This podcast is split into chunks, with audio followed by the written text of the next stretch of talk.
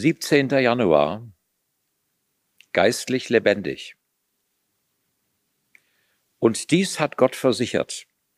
Er hat uns das ewige Leben geschenkt und dieses Leben ist in seinem Sohn.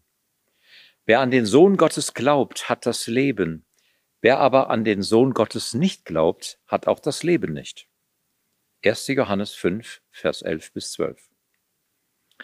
Als Gott Adam seinen Atem einblies, wurde er physisch und geistlich lebendig. Adam wurde geistlich lebendig, weil seine Seele im Einklang mit Gott war. Wir wurden nie geschaffen, um ein unabhängiges Leben getrennt von Gott zu führen. Wir wurden geboren, um geistlich aktiv zu sein. Geistlich aktiv sein bedeutet für Christen, in Gemeinschaft mit Gott zu leben. Dieser Status wird in der Bibel immer wieder mit dem Begriff in Christus ausgedrückt. In Christus zu sein ist das Thema des Neuen Testaments. Wie Adam wurden wir geschaffen, um Gemeinschaft mit Gott zu haben. Aber weil Adam sündigte, wurde seine wie auch unsere Gemeinschaft mit Gott zerstört.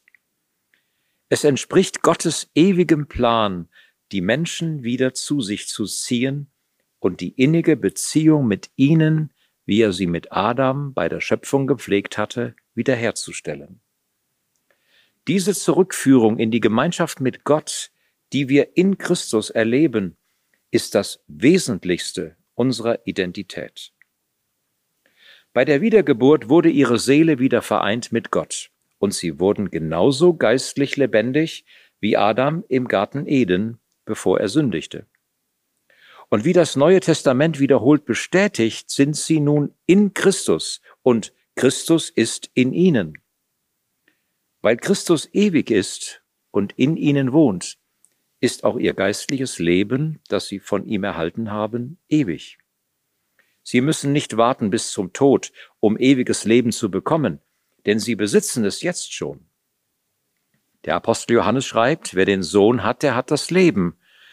Johannes erinnerte sich wohl an die Aussage, die Jesus an Martha richtete. Ich bin die Auferstehung und das Leben.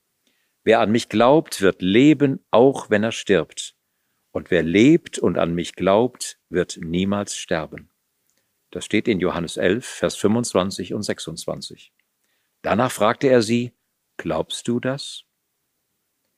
Gottes Wort ist deutlich. Dank Jesus werden wir nach unserem leiblichen Tod geistlich weiterleben. Glauben Sie das? Gebet. Lieber Vater, ich glaube von ganzem Herzen, dass mein geistliches, ewiges Leben in dir ist. Hilf mir, dass ich mein Leben auf ewige Werte ausrichte.